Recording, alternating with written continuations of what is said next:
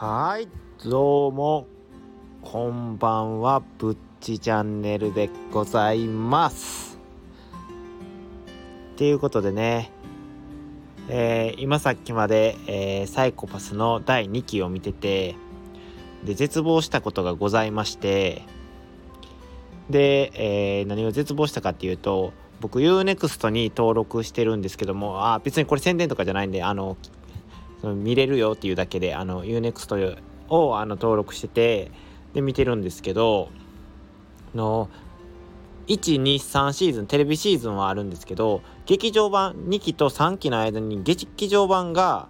えー、っと普通に完結版の多分劇場版が1つとで3部作の劇場版が3つあって、えー、あ3部作の劇場版があってほんで合計4つ劇場版があって第3期なんですけどその映画バージョンがねなかったんですよ。もうショックでショックで。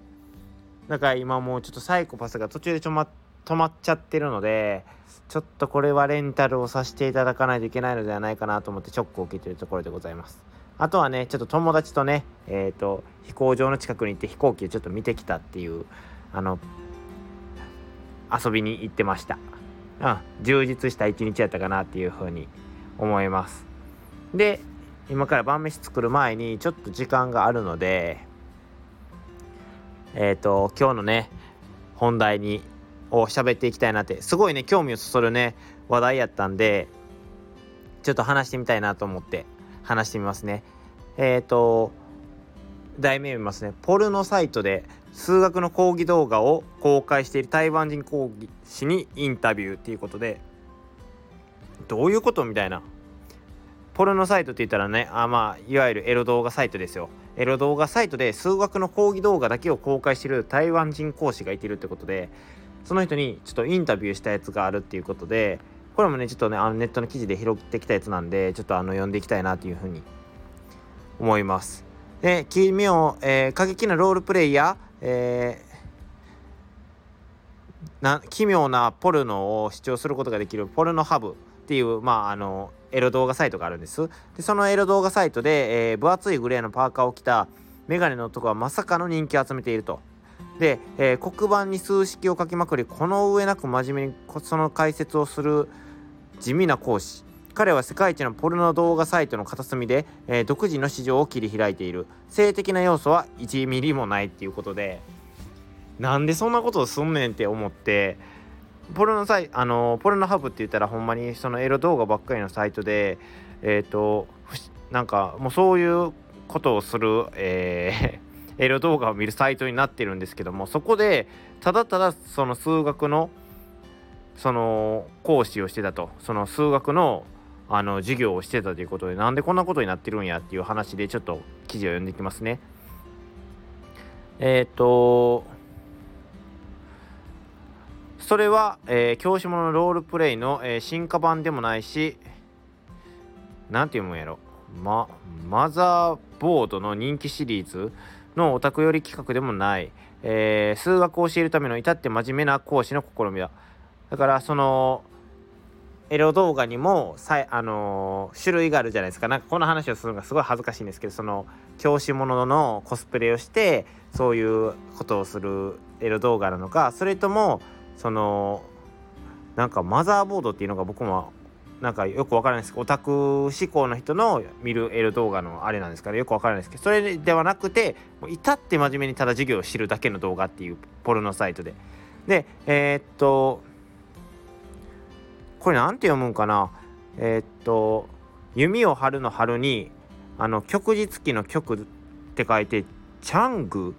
という芸名で、えー、活動する34歳の、えー、チャン・シュンウェンさんが、えー、台湾人の数学講師、えー、彼のポルノハブアカウント7000人以上の登録者を抱えているすごいですよね。7000人も登録者をそのポルノハブの動画サイトで集めたっていう。で彼はチャンネルを開くとバナーには「プレイハードスタディハード遊びまくれ勉強しまくれ」というストローガンが公開されている微積分解説動画は数百本にも及び累計視聴数はおよそ200万。彼は裸体ばかりが支配する世界でしっかりと服を着込んだコンテンツクリエイターとして成功している。もう意味がわからないですよね。で、えーと、彼の動画にはしばしば裸巨乳マスターベーション 3P オーラルセックスなどポルト的なキーワードが関連付けられているが、えー、それは自分の動画ができる限り多くのキーワード検索に引っかかるようにするための戦略だとちゃんは、えー、これ何ですかね。多分ネットのニュースの載せてくれてるサイトですかね。バイスの取材に取材に語る。えー、彼がポルノハブの数学の講義動画を公開し始めてから1年以上経つが彼の投稿が話題になったのは今年の10月、えー、台湾の報道機関に取り上げられてからだ、えー、それ以来世界各地のメディアのインタビューを受け今年11月にはポルノハブのインスタグラム公式アカウントで行われたライブ配信イベントにも登場した。もうすごいですね。ポルノハブのもう公式アンバサダーみたいな感じでもう招待もされてるっていう。ただの裸も何も上げてないただの数学授業を上げてる男の人がそういうエロ動画を上げてるアンバサダーとかが多分ね AV 女優とか呼ばれるやつにただ呼ばれるっていうすごいことですよね。裸も何もチンチンも出してない人ね今日はすいませんなんか下ネタばっかりで。でもどういうどうしてもね。こういう話題はねちょっと下ネタを喋りがちなんであのすいませんがちょっとついてきてください。でえっ、ー、と多くの人が、えー、僕のマーケティングマーケティング戦略だけを見て面白いと思ってくれています。とちゃん。あチャンさんの、あのー、セリフですねこれが、えー、しかし実はこの馬鹿げた暴挙に及んだのは焼けっぱちの修行に他ならなかった。かつてチャンは危機的状況に陥っていたのだ。アジアにおいて予備校ビジネスは儲かる、えー、アジアの教育システムの中で熾烈な競争を強いられる学生たちは予備校や塾など学校外の助けを、えー、求めざるを得ないからだ。あもうなんか韓国とかはね厳しいと言うんですけど台湾もやっぱそういう教育関係が厳しいみたいですね。ほんで、えー、去年まで、えー、チャンは台湾北部の新築市で、えー、予備校を経営し自らが雇った講師数人と共に教えていた。しかし2020年2月チャンは思いがけない裏切りに遭う、えー、雇っていた講師が新しい予備校を開設したのだ。しかも場所はチャンの予備校の上階だった。もう最低ですよねほんま。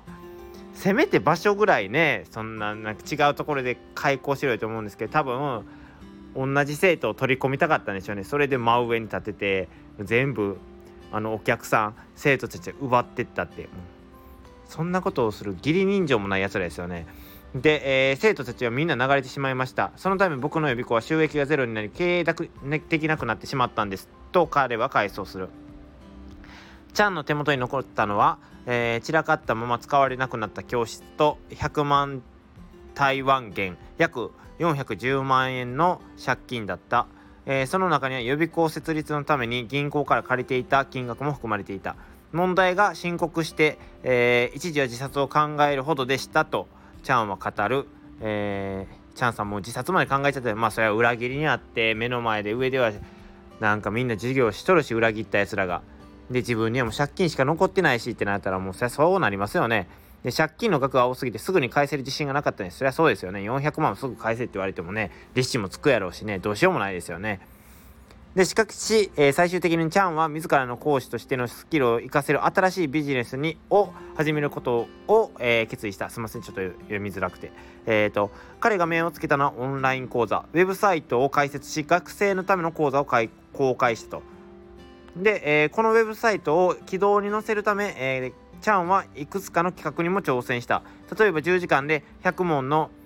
微積分問題を解くライブ配信をしたり、えー、台湾中の、えー、大学を訪れ学生たちの期末試験の手伝いをするなどだ、えー、経済的な苦境に追い込まれていた彼は、えー、寸暇を惜しんで働いた。寸暇っていうのはあのーもう少しの暇も惜しんで働いたということですね、えー、2020年の3月には、えー、ウェブで公開するための大量の講義動画の撮影を開始した。数ヶ月の間彼は1日あたり30本から40本の動画を撮ったっていうことで30本から40本って言ったらやっぱり数学の問題ってその解くのに時間もかかるじゃないですか。でその解くのをもとにまた分かりやすく解説しようと思ったらやっぱり10分20分ぐらいかかるんで大体言ったらその300分から400分なんでもう56時間？56時間っていうかもうもっとですかね。多分そういうの。一個一個でまとめて細切れで撮ろうとしたら。だからもうね78時間もうなんなら多分10時間ぐらいやってたんちゃいますかね。で、えーと、起きたらすぐに撮影再開するため使われたい教室で寝るようになったっていうことでもう寝る時間も惜しんで働い動画を撮ってたんでしょうね。でちゃんと彼のチームは簡単にアクセスできる講義動画があふれるオンラインで真っ向勝負する代わりに、えー、すいません。別のプラットフォームを主戦場とすることにした、えー、そして同年5月ポルノハブでの動画を始めたと。だからえっ、ー、ともうオンラインで真っ向勝負するけどそのやっぱり目立ちたい目立つことが目的やということでポロノハブで多分やるっていうことを始めたんやと思います。で、えー、一番意外性のある場所で場所に投稿しようと思ったんです。あやっぱそうですよね。目立つためにやっぱそういうことをやらないとね、え、意味がないんでね。埋もれてしまうんでね。そういういくらいい授業を取ったとしてもやっぱり目につくことが一番大事なんでね。で、えー、ちゃんはこの決断について語る、えー、ポルノハブといえば教育的というより性的な欲求不満に答えるプラットフォームとして知られてる。それはそうですよね。もうエロ動画がいっぱいあるところなんで。それは性的な欲求不満にあふれるプラットフォームでしかないでしょうね。えーと、しかしその場所は数学の解説を必要としている、え、大学生にアプローチしようとしたチャンにとってターゲットとなる視聴者と出会える完璧な場所だった。まあだからその結構ね10代高校から大学にかけてっていうのはやっぱりそういうことをするじゃないですか。でやっぱり勉強もね頑張ってるんで合間合間でやっぱ休憩ているんですよ。でその間に多分ちょっと一息つこうかって言ってそういうエロ動画を覗いたらそのチャンさんの数学の講義動画があってこれなんやみたいなちょっと見てみようかってなったんやと思うんですよ。それでやっぱりうまいことをその需要と供給のバランスが取れたんかなって思います。意外とね需要がなさそうで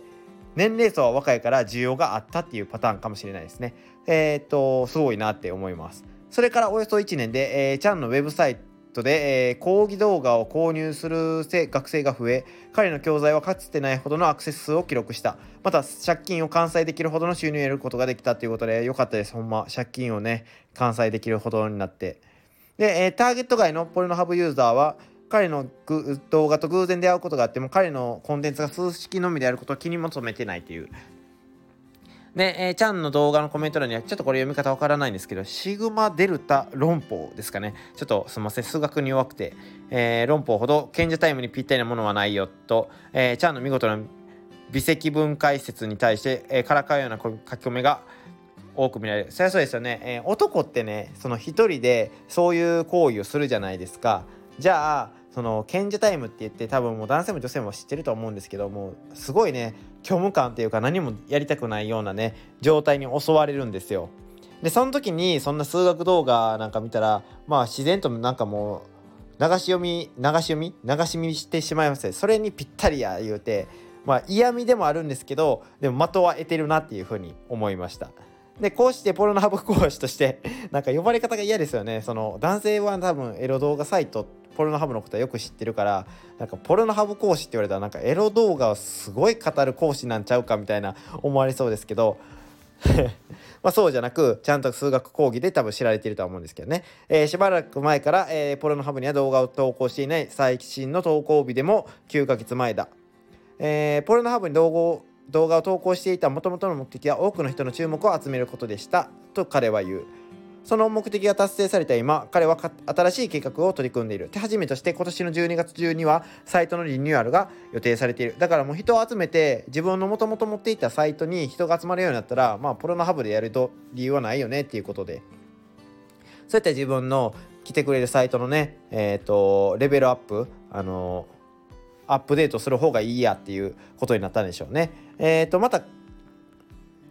また、えー、彼のシンボルとなっているグレーのパーカーをオークションに出すつもりだというその収益はオンライン教材のアクセスが難しい地方に住む学生の支援に使われそうだということですごいですよねもう借金してしんどい思いしてたちゃうんですけどやっぱりそういう人は優しいんでしょうね地獄を見た人は。もうねそういうお金がないとかネット関係整ってない人にちゃんと勉強してほしいということでそういうことをね寄付するみたいですね。で彼はビデオ通話の画面の向こうでパーカーを見せ誇らしげに、えー、微笑みながらこれまでの武勇伝を語った、えー、ポロのサイトに講画動講義動画で、えー、殴り込みをかけた彼にこのチョークにまみれた相棒は常に寄り添ってくれた、えー、彼は、えー、これまで数百本の動画を投稿したがこのパーカーは一度も洗っていないという、えー、講義の際服装をこれに選んだのは2つの意図があった。とチャンは説明する。どんな意図があったんですかね。まずはしっかり服を着ることで裸ばかりの他の動画との差別化を図ることっていうことで。えーと、YouTube やとなんかちょっと裸の動画とか出てたらえなんやこのチャンネル。どういうあれなんやろうって身につくじゃないですか。多分それと逆で裸ばっかりのとこに服の服が着てる人がおったらちょっと身につくじゃないですか。そういうことでしょうね。やっぱおすすめで何か出てきたら「え何やろこれ」みたいな「え数学の講義？えどなんかあるんかな仕掛けが」とか思うじゃないですかで多分見る人が多かったと思いますで、えー、アダルトサイトではみんな裸です。でも僕は分厚い服を着込んでいる。だから目立つんですと。じゃあ、まあそれはそうですよね。先ほど言ったことですよね。もう一つは実利的で面白くない理由だ。あまり多くの動画を一気に撮影しなければならなかったので、着替えてる暇がなかったのだ。もうだから寸暇惜しんで働いてたということで、も着替える暇も惜しんでたということですね。すごいですね。人生を一変させるほどの挫折から回復を果たしたちゃんは視聴者に向けて応援メッセージを発信しているもし今大きな苦難に直面している人がいるなら僕の経験が少しでもその人たちの力になることを祈願っています。頑張ればいつか希望が見えると信じることができるようにちゃんの講義動画は、えー、YouTube でも視聴可能だ。多数の講師とのコラボ動画も公開されているっていうことでえっ、ー、と一回地獄を見たねチャンさんが人の裏切りとかにもあってね、えー、もう地獄を見たチャンさんがね、えー、ポルノハブっていうサイトを使って、えー、講義をして成功したっていう話なんですけどやっぱりねその発想豊かでやっぱりちょっとしたね切れ込みを発想ん？切れ込み？やっぱね発想が豊かやなっていうのはすごいすごいな。すごいなって。すごいを3回も言ってしまったんですけどすごいなって思ったのとあとはね頑張って動画投稿何回も何回もやることで人の目につく努力もしたっていうことでやっぱり努力と発想が掛け合わさればすごい成功につながってくるんやなっていうふうに思って僕もこれは参考にしなければならないなっていうふうに思いました。僕もねチャンさんのようにねちょっと有名になれたらなっていうふうに思うので皆さんもね是非いいねとかフォローしてください。もしねえー、この動画もねいいねと思ったらなんか疑問に思ったことはコメント欄をコメントを返してくれたら僕もそれには答えさせていただくので是非ともよろしくお願いいたします。それではねまだまだこれからも僕もねチャンスさんに頑張っていくんで応援よろしくお願いいたします。ぶっちチャンネルでした。ではでは。